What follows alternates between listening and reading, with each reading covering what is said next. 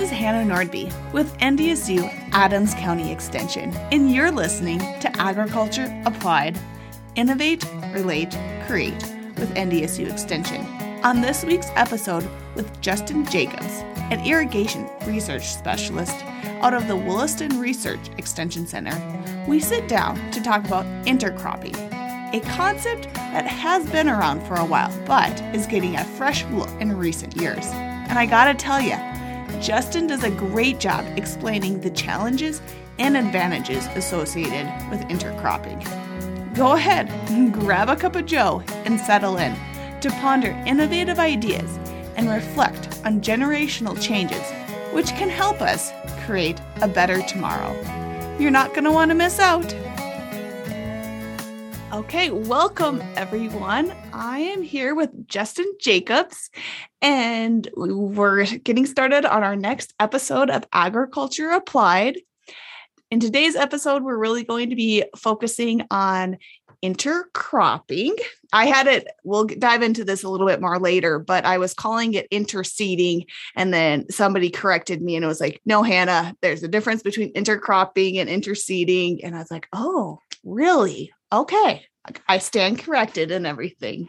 So it helps me sound like I kind of know what I'm talking about a little bit.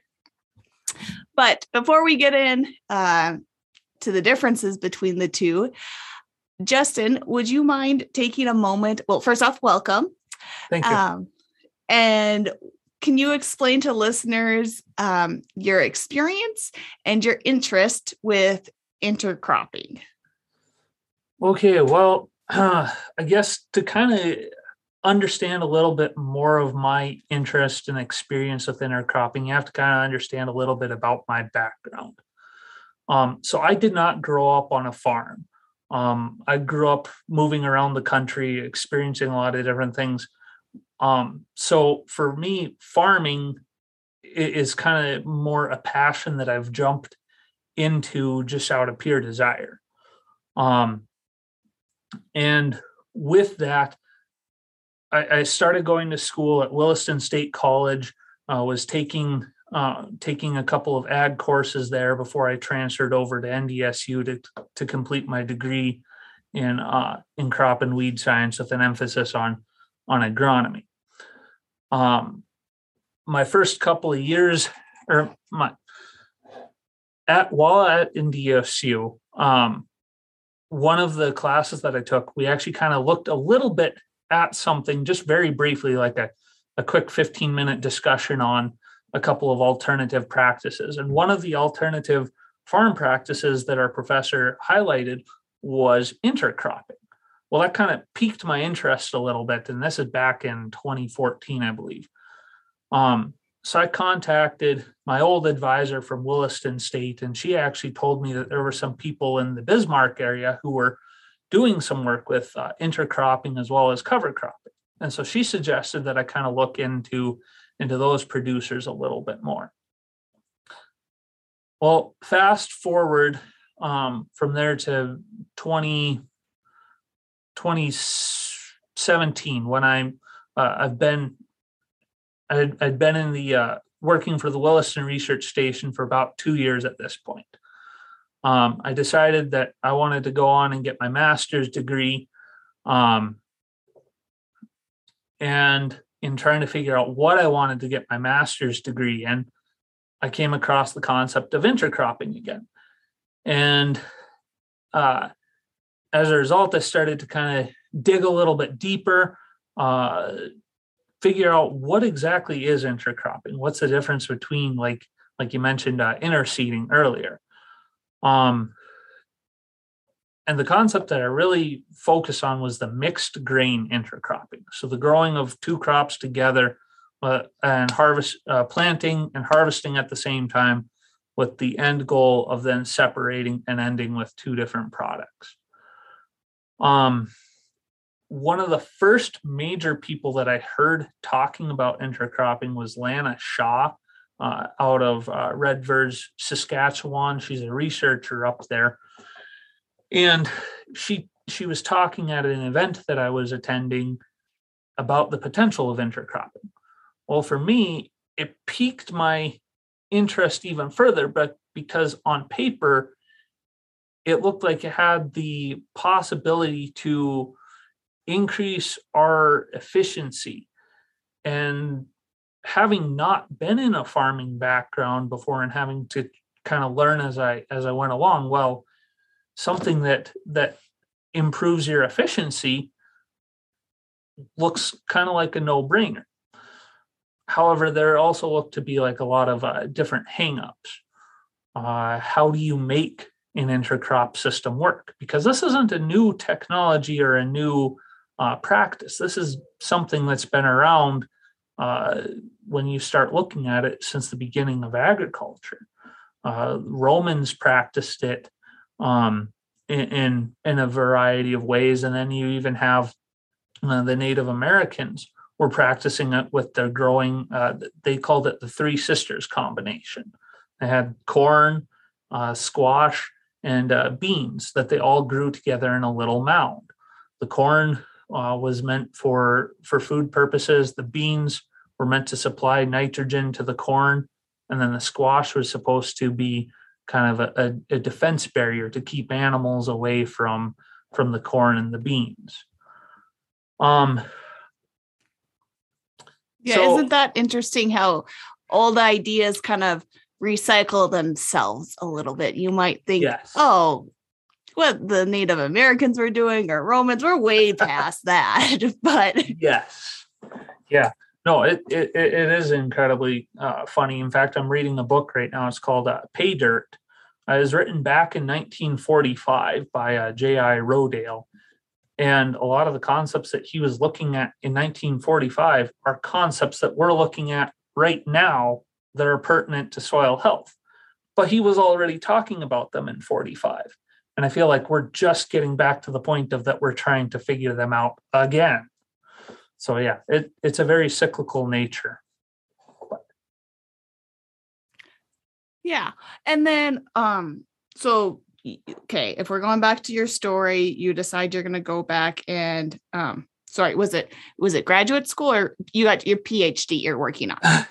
Oh, masters. Masters. So, so, so, yeah, grad school. grad school. Okay. Yep. Just making sure I'm following everything right. I always get the two mixed up. Don't tell my dad. Um, but okay. So this is like a graduate project that you're yes. working on. And you also have some experience on your own place, right? Yes. So um my wife and I we started our own farm back in 2016. Um so for the years of 2016, 2017 and 2018 we're doing kind of farming the normal traditional way. Um just monocrop um with applied fertilizers and, and applied chemicals. We're we're we're farming the traditional traditional methodologies as you would say I guess. Um but in 2018 was the first year on the research side that I planted my uh, that I planted my research project. Uh, in 2018, we planted uh, peas and canola together, and then chickpea and flax. Uh, we were looking at two different ratios, and then we were also looking at the difference between a mixed row and an alternating row setup. Um, we we, we kind of gained a little bit of understanding um, of how intercropping might work. Um, but we also realized that there were a lot of things that we didn't understand about intercropping. So then, fast forward to 2019, we completely redesigned my project. Um, I'll, I'll, admit right now that I don't have a lot of experience with the chickpea flax intercropping side of things. It hasn't really panned out for me the way that I was hoping that it was going to. Um, so I'll probably focus more on the pea and the canola side because that's where I've got a lot more familiarity. Um, so in 2019, we redesigned the project. We decided that uh, based on the 2018 research, that we needed to um, incorporate some rate of fertilizer because without fertilizer, we noticed that the canola yields were really hampered and we've kind of figured that a, a traditional grower isn't going to want to grow canola when he's only going to get 800 pounds to the acre. He's he would still like to exceed a thousand pounds. So we figured we needed to look at some form of fertilizer being applied to the system. We just weren't sure what rate that was. So we added three different fertilizer rates, and then we went to a total of four different uh, planting ratios. Meanwhile, on the personal side of farming, my wife and I decided that that was uh, that was going to be the year that we were going to jump into trying it at home. Um, so at home, we also did uh, peas and canola together. I guess I should add that in 2019, uh, the crop that we had at home did not succeed um, due to the wet September. Everything got laid flat, and it was kind of a wash. We had had nothing to really harvest from there. However, we did have good research results in 2019 and 2020. I hope this isn't too confusing jumping between the two. No, I think it's important for listeners. And that's why I wanted to reach out to you, is because you do have that research side of things. And then you have that personal experience because, um, well, it may not be a new idea, it's one that's cycling back through. And so, personally, you know, I don't know a lot of people that are intercropping. And I think it's important to realize too that in the same year, depending on your location and so many other factors, it could be a success. Like you said, your research was a success, but on a personal level, it, it didn't work out, if I'm following right. Yes. Right. And so uh listeners don't be discouraged you know it takes time to kind of figure out what works best for you and as you mentioned earlier the peas and canola is the option that works best for you and there's a lot of other ways and maybe we can just talk about the different options in a little bit yep. um but i'll let you finish talking about um so you 2019 it was a split like research did well personal farm was a flop um, yep. and then 2020?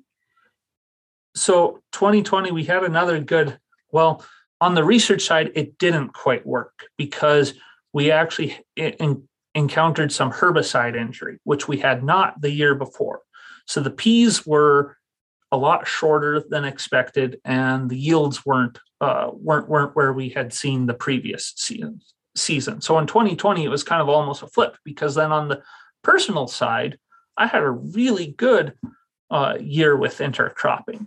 Um, for example, we had 20 acres, and on that 20 acres, um, we raised 25 bushel canola and 16 bushel uh, yellow peas. Um, compared to, I had some neighbors who were raising monocropped canola, and they were only getting about 30 bushels. So, I mean, we were trading five bushels of canola for 16 bushels of of peas. The other kicker in that 2020 year is that we decided, um, based off of what I'd seen on the research side, that we could cut our fertilizer rate back just a little bit. So we went from applying a, on a normal production level of canola. The NDSU crop production guide recommends fertilizer uh, for about 120 pounds of nitrogen and right around 15 or so pounds of uh, sulfur. Based on the research that we'd seen in 2019, I figured we could scale that back to about half.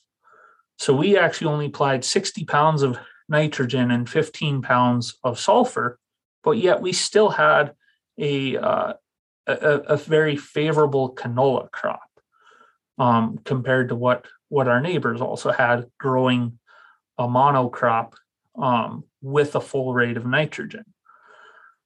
Um, so in 20, 2020, the results were very favorable. Um, then you've got last year, the drought year, where both on the research side and the farm side, neither really did well. Um, we we the research side, we had some weed issues, kind of wiped things out. So it, we ended up just kind of scrapping the trial for the year. On the home side, everything grew um, to to maturity, and I was able to harvest it. The only thing was I made the management decision to cut my fertilizer even further, just because of where the input costs were. Um, and I believe that's where I went wrong in 2021 because I, I based on the equipment I was using, I'm thinking I was right around 30 pounds of nitrogen that I applied. Um, that's not 100% accurate. I was using an old uh, fertilizer spreader. So I, am guessing I, I, was aiming for about that 30 pounds. And, and you could really see the effect on the canola. The, the peas did all right, but the canola just wasn't there. And that's kind of important because one of the things I've learned with these experiences is that you need to identify which crop you want to grow for. Which crop do you want to be your primary? And for the last couple of years, my primary has always been canola. Um, so then that's that's where my management decisions have where, where they've been catered. Yep. Mm-hmm. No, so that makes sense. I mean, anytime you're not going to meet all the needs of this crop and all the needs of that crop. And I think, you know, just listening to you talk, a lot of the different factors that farmers should be taking into consideration if they're thinking about intercropping as you mentioned herbicide damage and making sure i'm guessing it had to to do with like spraying at the appropriate times or knowing the rate to apply it and if you have questions about what you should be applying or how much and those details to spraying, who should they go talk to and how could they figure out? Because there are some off label concerns. I, I, mean, I guess they can come and talk to me if they would like to, um, and I can work with them. Uh, try to, I guess, address some of the potential concerns.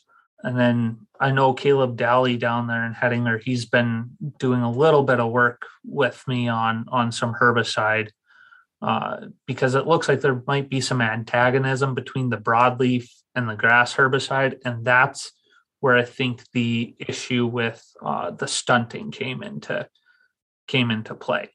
Right. So good for producers to be aware of, and depending on who they have on their team. So maybe you like working with extension professionals, whether it's yep. your local extension agent or they your local extension agent can put you in touch with some researchers or um, you know i know a lot of people have a pretty good relationship with their local agronomist and so i think just like being pretty direct with them like hey this is what i'm thinking do you have experience with that and if they don't just being like that's fine let's go yep. find somebody that does because yep. i don't want to accidentally get myself into trouble yep let's talk through these different issues that came up yes. to help listeners think through we want to give this a shot but we want to set people up for success, right? So yep. we talked about the herbicide considerations. Uh, you mentioned that on the drought year. So what intercropping? What kind of years do they like? Do they like really wet years? Do they like dry years? I don't want to say an average year because what are averages in North Dakota? But maybe what what are the red flags that pop up in the springtime where you're like, maybe this is not the year to do intercropping? Well, I think that that kind of plays into a little bit of the insurance question too, because as of right now, there is no uh, th- there is no insurance option. There are a few ways that are kind of being explored to try and uh, try and alleviate that concern. Um, for instance, I'm having a conversation all the time with my insurance agent about what do we do? How do we try and make this an insurable practice? So one of the things that we're trying to address right now is that we're we're working on trying to come up with a written agreement. Um, but you have to have so many years prior to that of, of your production history before you can start doing a written agreement. And there's there's kind of debate as to whether or not that's two years of previous um previous history or that's three years of previous history. One guy will tell you one thing another guy will tell you something else. So i can't confirm which one it is is for certain. But when you don't have insurance on on your intercropped acres you're taking the risk of of growing those two crops entirely on yourself and entirely on your operation. So then i think that's what becomes the biggest decision factor for a drought year. One do you have do you have some experience where you can put an insurance claim down and kind of minimize that risk where you might have a drought year that things won't grow?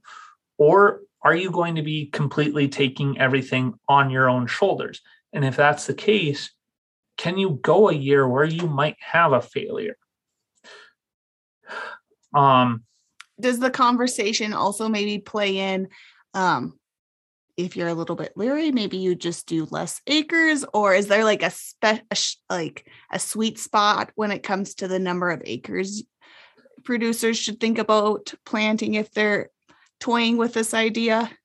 So I guess my my approach has always been if you're interested in it, if you want to try it, don't completely run away from it. But don't also go and plant the entire farm into it either take a couple of years and play around with it on 10 15 acres um because you're, you're you're going to find several hiccups within your own practice that you're going to need to refine. Um intercropping is not like going out and growing wheat. Uh we we don't know a lot of a, a lot of the, the the fine details yet. We're we're discovering them and they're they're going to be different for each farm. So you can't just automatically hop in your tractor, set the planter to a certain level, and just go because you've been doing that all the time for wheat. You've got to kind of play around a little bit more with okay, first of all, does my planter have this capability? Um, like I mentioned earlier, that uh, we looked at mixed rows versus alternating on the research side. Um, and and the research side kind of showed that there's a little bit of a wash between the two. There wasn't a whole lot of difference. Initially, we thought that there was a little more advantage towards the alternating rows. When I look back at the data, don't think there's really a clear advantage that direction anymore. However, on the personal side at home, I've made the decision that I'm going to go to the alternating rows and and that's just going to be how i'm how i'm tailoring my practices. So then it becomes kind of a, an equipment consideration. It, th- there's a whole lot of facets and one of them is the equipment consideration. Can you do a mixed row or can you do an alternating row? An alternating row allows you the option to uh, the rows that are going to have the canola to seed them a little bit shallower to meet the demands of the canola and to seed the peas a little bit deeper to meet the demands of the peas. Where if you're planting a mixed row, you've got to kind of compromise somewhere in the middle. So there's going to be a lot of playing around from year to year to figure out, like, okay, this worked for me last year. Is it going to work again this year? And you might find out that it doesn't. so it, I, I wouldn't I wouldn't com- I wouldn't uh, tell people to completely avoid it during a drought year. I'd say still put in um, a few acres uh, just to kind of get some more experience with it. And I think there's a lot more going on below below our feet at the soil level than we really understand when it comes to intercropping because now you're going from growing just one kind of root system to growing two different kinds of root systems and there is some research that shows that two different roots interact differently in the soil. They uh, they, they have a habit sometimes of one one root system will mine a certain nutrient that it doesn't necessarily need, but then it can then share that nutrient with the other root system. So when it go, goes to kind of figuring out whether or not you should do it in a drought year or not, I, I think you should probably look at cutting back a little bit, but I wouldn't completely shy away from it. Right. Mitigate your risk. And let's yes. be real. We live in North Dakota and uh, there's always a good chance that it's going to be a drought year. And yep. as you're talking, uh, what I kept thinking of is um, it reminds me a little bit of cover crops. And so those yes. folks that have jumped into the cover crop system, you know, every year we'll, we'll rent a no-till drill from the local SCD and dad'll be setting the ses like setting the setting it all up, right? Yep. And I'll kind of like poke my head and be like, "Hey, what are you doing? Like, how do you decide what rates that you should or what depths that you should be Yep. planting everything at?" And he's like, "Yeah, I just kind of try to remember what I did last year, and then if it went well, I try to keep it at that. Or you know, some years you're like, oh no."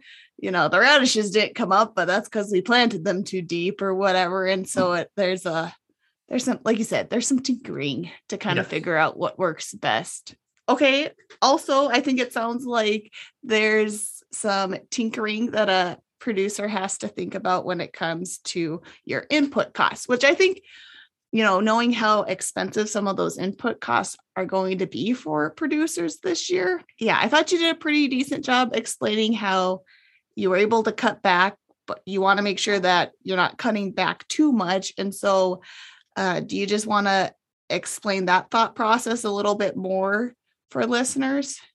Yeah, so I, I- have kind of played around a little bit with uh, some budgets and some predicted uh, expenses. Uh, kind of have used a combination of the NDSU crop budgets, kind of piece piecemealed together something for both peas and canola, and then joined them together. So, one of the major um, attractions to intercropping is the potential to reduce some of your inputs. Um, one of the ways that I mentioned earlier was the uh, was the potential to reduce your fertilizer.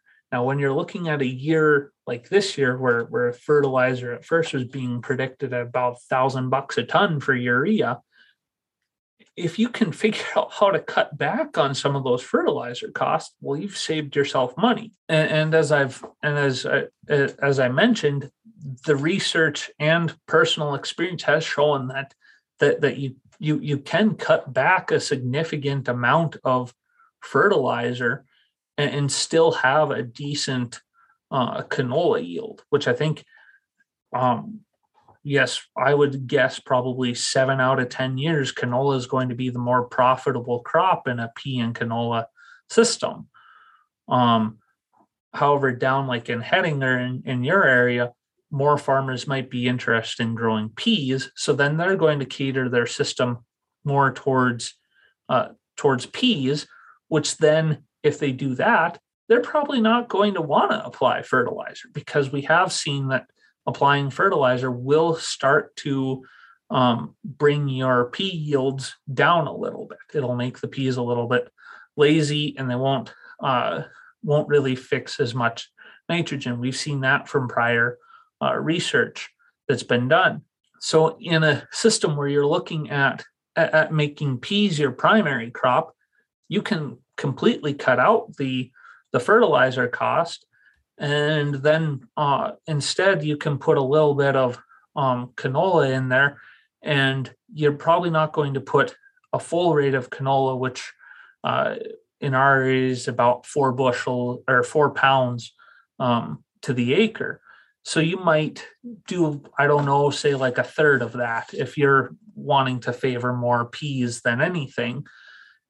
And then it becomes about getting a bonus you're you're you're catering everything towards your peas but then you're getting a bonus addition of canola. Um, so then you can reduce your inputs. One of the things that i've seen is that going with a full rate of one crop over the other kind of favors competition in that direction. So i don't really like to go with like a full rate of peas or a full rate of canola, I like to do like a two thirds rate of peas and a third rate of canola or something, or a 50 50 or a two thirds and two thirds. Uh, I have no problem having uh, like like two thirds of peas and two thirds of canola. Yes, that's more poundage than you would plant of one crop or the other. But yet the research has shown that you can still get a decent amount of uh, sharing yield wise. Right. Just different considerations depending on what your goals are, what the crop you'd really like to focus in on as. And yeah, I mean, I think this has been a really good conversation. We didn't get to some of my questions, but honestly, I think this is a great starter conversation for those farmers that are they're thinking about it, they've heard about it, and they're just wondering what are some of those initial pros and cons. Uh, and I might just have to ask you back to have a second episode where we're talking more so about like, okay, um, let's talk about you know the harvesting process and yep. some of those like after you've planted it now what questions that yeah. are going to pop up but yep.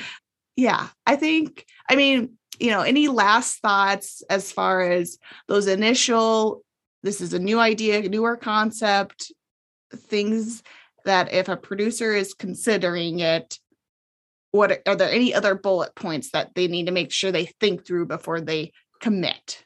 I would say that find a field that you have very little weed pressure on. Um, that definitely helps with with, with the overall end product. Because mm-hmm. uh, if you don't have to worry about weed control to the extent that you would in a normal monocrop situation, where you don't have as many options to control weeds, the less weed pressure you start out with, you're going to put yourself uh, much further ahead. And I guess the one one thing that I always like to try and tell people is it's just going to take work. It's it, it takes a few more considerations, but it is rewarding in the end. I've had several farmers who have been farming for for some time and who are starting this practice of intercropping and they've told me multiple times this has made farming fun again because it's just something that you don't see a lot of that you haven't spent your the last 30 years trying so now you're you're you're doing something new and you're challenging yourself um, you're, you're stepping outside of that box and you're you're you're, you're trying to improve your efficiency ultimately Right. Give your neighbor something positive to talk about other than like the small town gossip that everybody always focuses on. Well, it's it's fun. I've gone into uh into some of the uh, elevators and have just offhandedly mentioned something about about like, yeah, this is a intercropped field, and they always stop and stare at me for a minute. Oh, that can't work. Well, actually, it can. And we can talk about it. yeah, oh, we can have a really good conversation about it if, yep. if you're open minded and curious. I think that's always important. If somebody's curious and they're willing to ask questions and not be afraid of maybe even asking the obvious questions, you know. I mean, from this from from the point that we're currently at, there is still a lot of unknowns that we're really trying to define. I mean, we only looked at four different seeding ratios, and there's a multitude of different combination of seeding ratios. I mean, how much can you cut back your canola before you really start seeing no no benefits? How much can you push that uh, envelope? So yeah, I mean there there is no obvious question. It's we're, we're we're trying to figure this out together, and there's there's a great group of people that are are really diving into this. There's a lot of people up here in northwestern North Dakota that are um, dedicated to to trying to share ideas with one another and, and and just start the conversation of how do you even do this? How do you make it practical? How do you make it worthwhile? Yeah, which are all great questions and um, I know on my end, I'm always like, oh, what's the next up and coming thing that I can pick somebody's brain about? And I think even if, I mean, I don't think this is going to happen, but even if it doesn't go anywhere, right? Like 10 years from now, nobody's talking about intercropping. You can still gain so much insight mm-hmm. from trial and error and just understanding the system a little bit better. And yeah, I mean, it's just interesting stuff but well, I'm kind of a brainiac about these things. well, that's a good thing. Yeah, I like to think so. Yep. But Well, I just want to say thanks for sitting down with us and everything. Uh, I know I learned a lot, and I'm sure anybody that's listening will also appreciate the conversation and it'll at least give them something to think about as they're, uh, you know, hauling in loads to town or in their tractor feeding. There's lots of lots of downtime this time of season. yes. Yeah, and I can be uh, contacted. I'm at the Williston Research Station, and, and I'm always open to uh, having the conversation about about intercropping. So if you'd like to give me a call or send an email, I'm I'm open for that. Perfect. And I'll make sure when we all that information will sneak into the episode bio for folks to check out. Thank you for listening to Agriculture Applied. This podcast is brought to you by NDSU Adams County Extension, host Hannah Nordby, and editor Nora Larson. Special thanks to Strong Coffee and Peanut Butter for making this episode possible. Have safe, be fun, and watch for deer.